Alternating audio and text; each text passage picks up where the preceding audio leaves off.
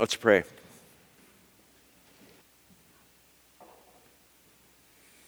Just as much, God, as the choir has sung and we have heard and listened, and you have been glorified, we ask that you would continue to be glorified as we open your word together and read and listen. Help us to be attentive to you, to your spirit, and to your way. Give us uh, good ears to hear and eyes to see what you would have us know and the ways that you would have us grow. I pray and ask that as my words are true to your word, that they would be taken to heart. If my words deviate in any way from your word, may they be quickly forgotten. We pray in Christ the Lord. Amen. You know this by now. The thing about which Jesus spoke most often and the thing about which he taught more than any other subject was the kingdom of God. Sometimes in Matthew's gospel, which is the most Jewish in perspective of the four gospels, the phrase the kingdom of heaven or the kingdom of the heavens is used as what scholars call a circumlocution. In other words, a way around saying something. And in this case, a way around saying the name or the word God, which Jews held in such high regard and reverence. And so Matthew sometimes used this circumlocution. Let's say that word together circumlocution. Absolutely.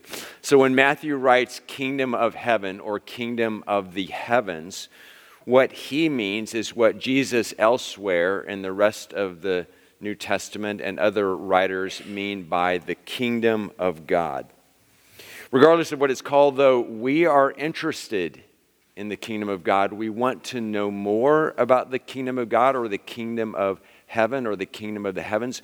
We want to experience, we want to go there, we want to be in that place, we want to live in that reality. The reality in which God is king and what God wills is done. And you know by now that this kingdom is not only a reality that exists out there one day in the distant future after we die when we are done with these physical earthly bodies, but according to Jesus, this reality or this kingdom is available to us now in this life, here, today, on the earth.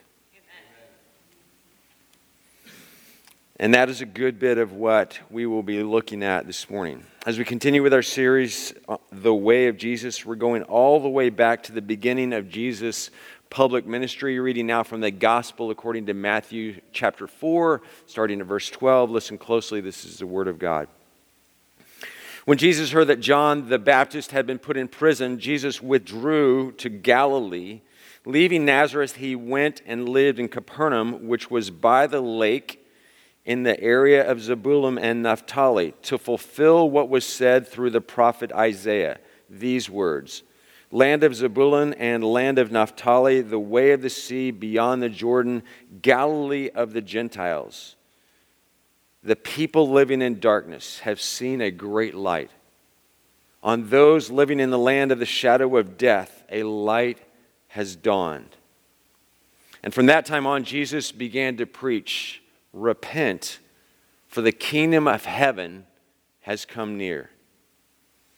Not long before this, Jesus had been baptized by John the Baptist, and then Jesus spent a good bit of time in the desert where he was tested and so prepared for public ministry. And then Jesus went to, or sort of retreats to Capernaum in the region of the tribes of Zebulun and Naphtali in order to fulfill the prophecy of the Messiah who would come written in the book of Isaiah, the people living in darkness. And that's what that area was thought to be, that upper area of Galilee. The people living in darkness have seen a great light. They have seen it first. On those living in the land of the shadow of death, a light has dawned. And then Matthew tells us that Jesus began his preaching ministry, and the substance of Jesus' preaching ministry, Matthew summarized with these words Repent, for the kingdom of heaven has come near. Or repent, for the kingdom of God has come near. In Jesus and with Jesus, the kingdom of God has come near. It is close by, it's, it's at hand, it's available because the king, in other words, Jesus, has come near. So has this kingdom or this reality come near. The activity of God has come near, has shown up, has been revealed, is being revealed.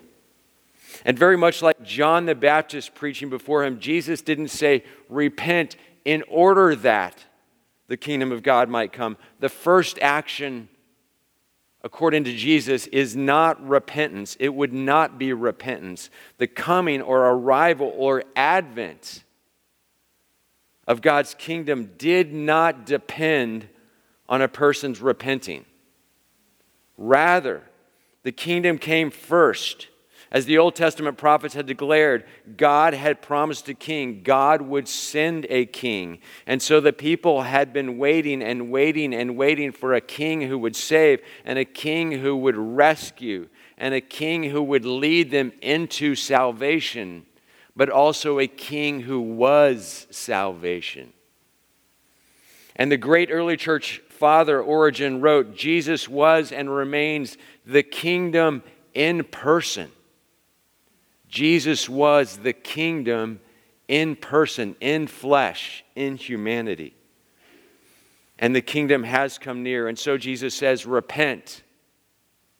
It was the first demand of his ministry to anyone and to everyone who would listen. But what did Jesus mean? What was he saying? What exactly was he telling people to do? What did Jesus mean by repent? If you're like me, repent feels like a very religious word. It conveys feelings of guilt and not good enough. And I'm trying to do what I'm supposed to do in order to make God happy or to get on God's good side or to avoid condemnation. I envision a fundamentalist pastor or evangelist speaking loudly in a service, maybe under a big tent, and yelling, Repent, repent, repent, and sin no more. A man who was inclined to lazy shortcuts in many areas of his life owned a house, and that house needed to be painted. And so he bought five gallons of paint, a five gallon bucket of paint, though he suspected that five gallon bucket wouldn't be enough to cover his whole house and to finish the job. And so he started thinning the paint right from the beginning. And as he went along, he kept thinning, adding water more and more. And as the job moved along, he was getting closer and closer to finishing. He added a little bit more water, and then finally the job was done. And then this big black rain cloud moves in over his house, and lightning, thunder, and it starts raining. And much of the paint comes off. And then this voice from the heavens proclaimed, Repaint, repaint, and thin no more. Repaint, repaint, and thin no more. However, one has heard and understood Jesus, calling people to repentance, which he did from the beginning of his ministry and throughout, we must at least hear a couple of things. First, repentance is a precursor to or a prerequisite of salvation because repentance acknowledges the sin that separates a person from God. Repentance acknowledges that all is not right in one's life and that we need God. Moreover, as the Reformed theologian Louis Berkhof has stated, true repentance only exists where there is faith. True repentance only exists where there is faith. And wherever there is true faith that saves, wherever there is true faith that saves, there is also repentance. Always. The two go hand in hand. Always. But Jesus in the scriptures also tell another story about repentance, which is also true and important. Repentance opens the door to a life that we might call eternal today. The English word that translates the Hebrew word shuv for repentance means to turn or turn around or to go the other way physically. The English word repent translates a Greek word in the New Testament, metanoia, that means to change the way a person has been thinking and acting. Repentance, Dale Bruner has written, is not merely a change of mind or regret, it is a complete change of life direction, enabled by the word of the invading kingdom. And Elaine O'Rourke has written that to repent involves rethinking one's strategy for living now that the option of the kingdom is at hand. Repentance may involve turning from a life of crime or from using foul language or texting while driving or cheering for the Raiders or parking on the parking lines in the parking lot instead of between them or listening to country music. But but repentance does not necessarily involve or always involve such heinous sins.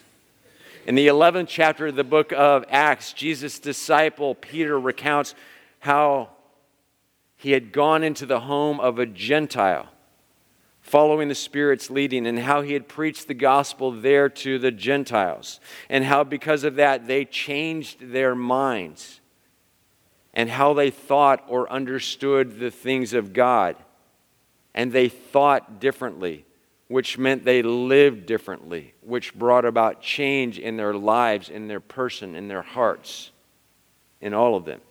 In Peter's own words from verse 18, when the Gentiles heard my explanation about God loving all people, they had no further objections and they praised God, saying, So then, even to Gentiles, God has granted repentance that leads to life. And that's what God wants for people, all people, Jews, Gentiles, and everyone else. God wants us to have life in Him, life in His kingdom, life that can be described as abundant, life that is eternal, life in which people know that God loves them, life in which people are empowered to love one another life in his kingdom or in his reign or his reality, where what he wills comes about and is done because the kingdom is at hand and because we can. And so while Jesus calls people to repent, and his call to repent may be heard as unattractive or unappealing or overly religious or unpleasant or drudgery or guilt inducing. It is actually exactly the opposite of that and is really this gracious invitation and the route or the route into what the scriptures and Jesus called life. Life in the kingdom, life in a reality and a kingdom of love. God wants us to be free of all the stuff, as the author of the book of Hebrews says, that so easily entangles. The sin that so easily entangles our lives, our coming and going, our hearts, and our minds. God wants us to be free of all of that. Imagine Jesus going into Capernaum not as a finger waving evangelist or fundamentalist or a wet blanket on people's party, but instead as the author of life, the smartest man who ever lived, and the one who knows better than anyone else how a person can live with joy and peace and exuberance and abundance. How a person can live with the maximum hope and the maximum delight in one's life how a person can avoid being dragged into the abyss and in, into anxiety and dysfunction and unhappiness and selfish greed, how a person can avoid living smugly and ungenerously and cheaply, how a person can be filled with compassion and mercy, how a person can experience rest. Jesus knows all these things. Sin, from which Jesus hopes to free or liberate us by calling us to repentance and making that possible. Sin is its own punishment, devouring a person, devouring us from the inside. The things that Jesus calls us to repent of or to repent from are the things that kill our bodies and that kill our souls and that kill our spirits and that kill our relationships.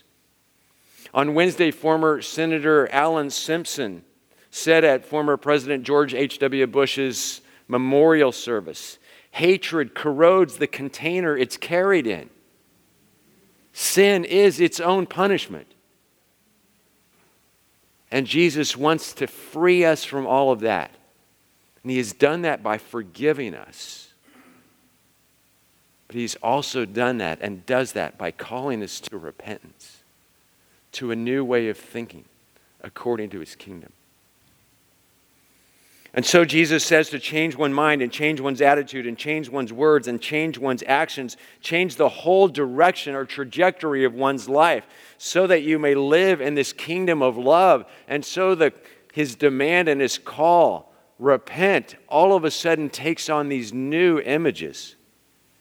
And yet we still consider repent to be an unappealing word or idea, even as it may be the doorway for us to a better marriage or greater integrity or inner peace or physical health or increasing maturity. The prolific Bible teacher Derek Prince wrote, once wrote these words I've spent countless hours counseling Christians with problems, and I've come to the conclusion that there are limits to what one can be accomplished, to what, what can be accomplished by counseling. I would say at least 50% of most Christians' problems are due to the fact that they have not repented of any number of variety of things. I suggest that if you are struggling with problems in your Christian experience, ask yourself if you have truly repented Turn totally from everything displeasing to God and yield yourself to Him in unconditional surrender. I think He's right. And so here are a few steps for whatever they're worth that may be helpful as we seek to follow Jesus, obey Jesus, live in His way, practice what He told His students to do.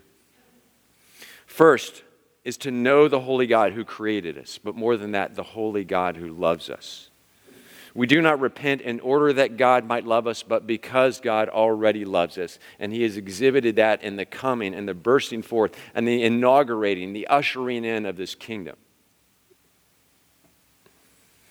And so, because God loves us, we can be honest about ourselves and honest with Him. Gerald May wrote, Honesty before God requires the most fundamental risk of faith we can take the risk that God is good and that God does love us unconditionally. It is taking this risk that, in taking this risk, that we rediscover our dignity to bring the truth of ourselves just as we are to God, just as God is, is the most dignified thing that we can do in this life. Deborah Newman has written When we won't let ourselves be held in the midst of our messes by God who loves us and made us, we miss the unspeakable joy of knowing that we are truly His beloved. And so the first thing is to know the holy God who made us and to know the holy God who loves us and will love us, regardless of our repenting. And yet he calls us to that in love. Second is to recognize and acknowledge that something in our lives or in our thinking or in our hearts or about our behavior is either not consistent with the kingdom of God or is not given over to God for his purposes and his glory and our faithfulness and fruitfulness and joy and to how he has made us. To acknowledge, to recognize that we have not lived into the kingdom that He has made available to us, and to recognize and to acknowledge our need for change. And the second step, I don't know if it's bigger or smaller than the first step, but for many of us, we could do well to learn from the folks in the 12 step programs that it would be good to take an, an inventory of our entire lives and ask where we need to change, even if they're not in religious ways. to ask what needs to change about us, about our attitudes, about our spirits, about our lives. Third is to experience and to express sorrow for whatever one has done or whatever one is doing or whatever is going on in one's life or one's heart, whatever has been going on. Of course, sorrow itself is not the goal, and sorrow is different than repentance.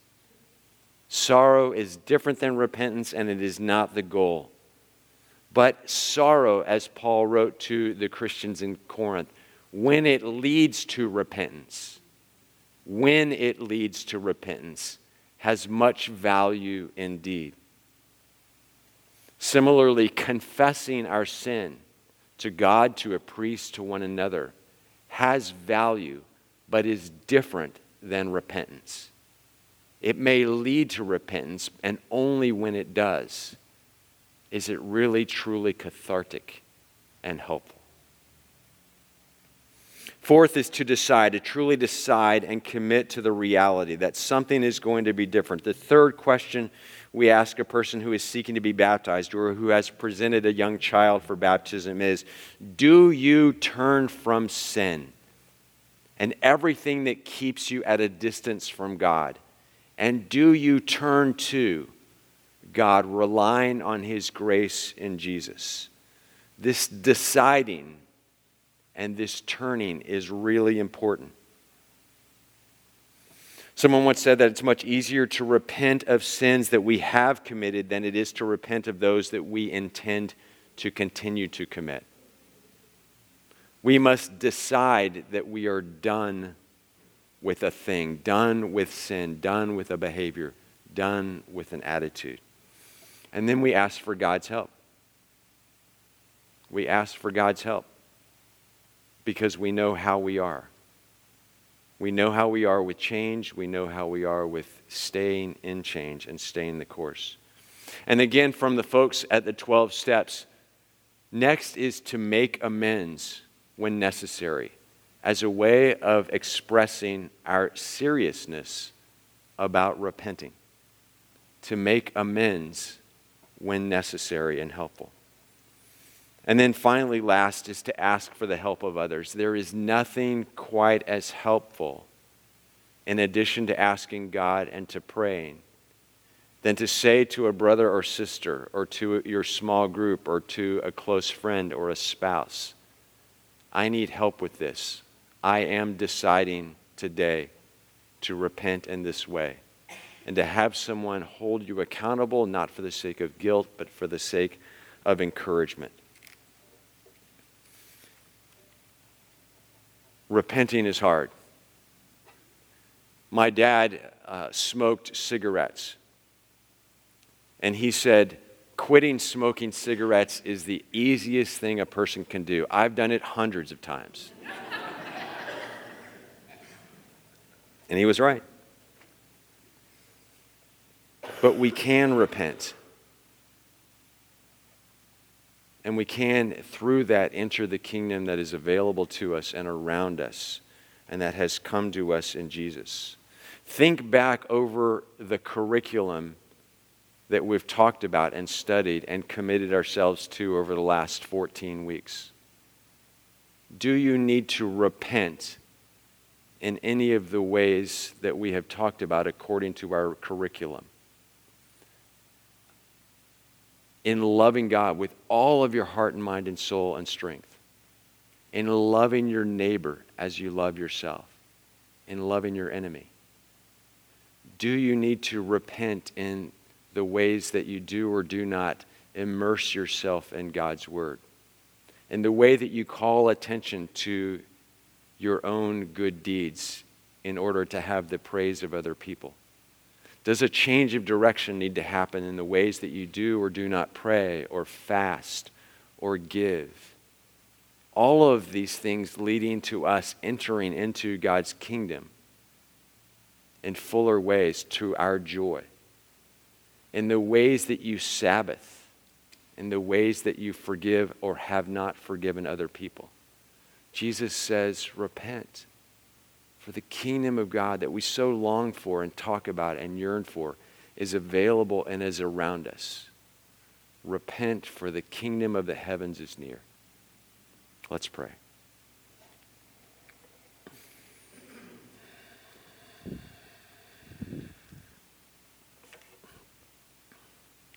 God, we confess our unrepentance. We confess that at times we have expected or hoped that apart from our willful repentance, we might experience transformation, even though you called your students and your apprentices and all people to this turning around and redirection of our whole lives and each part of our lives. We confess that we have been slow to that for a variety of reasons, including habit and our intransience and our unwillingness to let go of certain things in which we've found security. Help us to find our security in you, our hope in you, our joy in you. Help us to trust you. Grow in us faith and a hunger for your kingdom. We thank you for your mercy. We thank you for your tenderness. We thank you for loving us before we loved you and apart from our love for you. We thank you for your goodness, exhibited most clearly and powerfully in the giving of your Son, that we might have life and life in his name.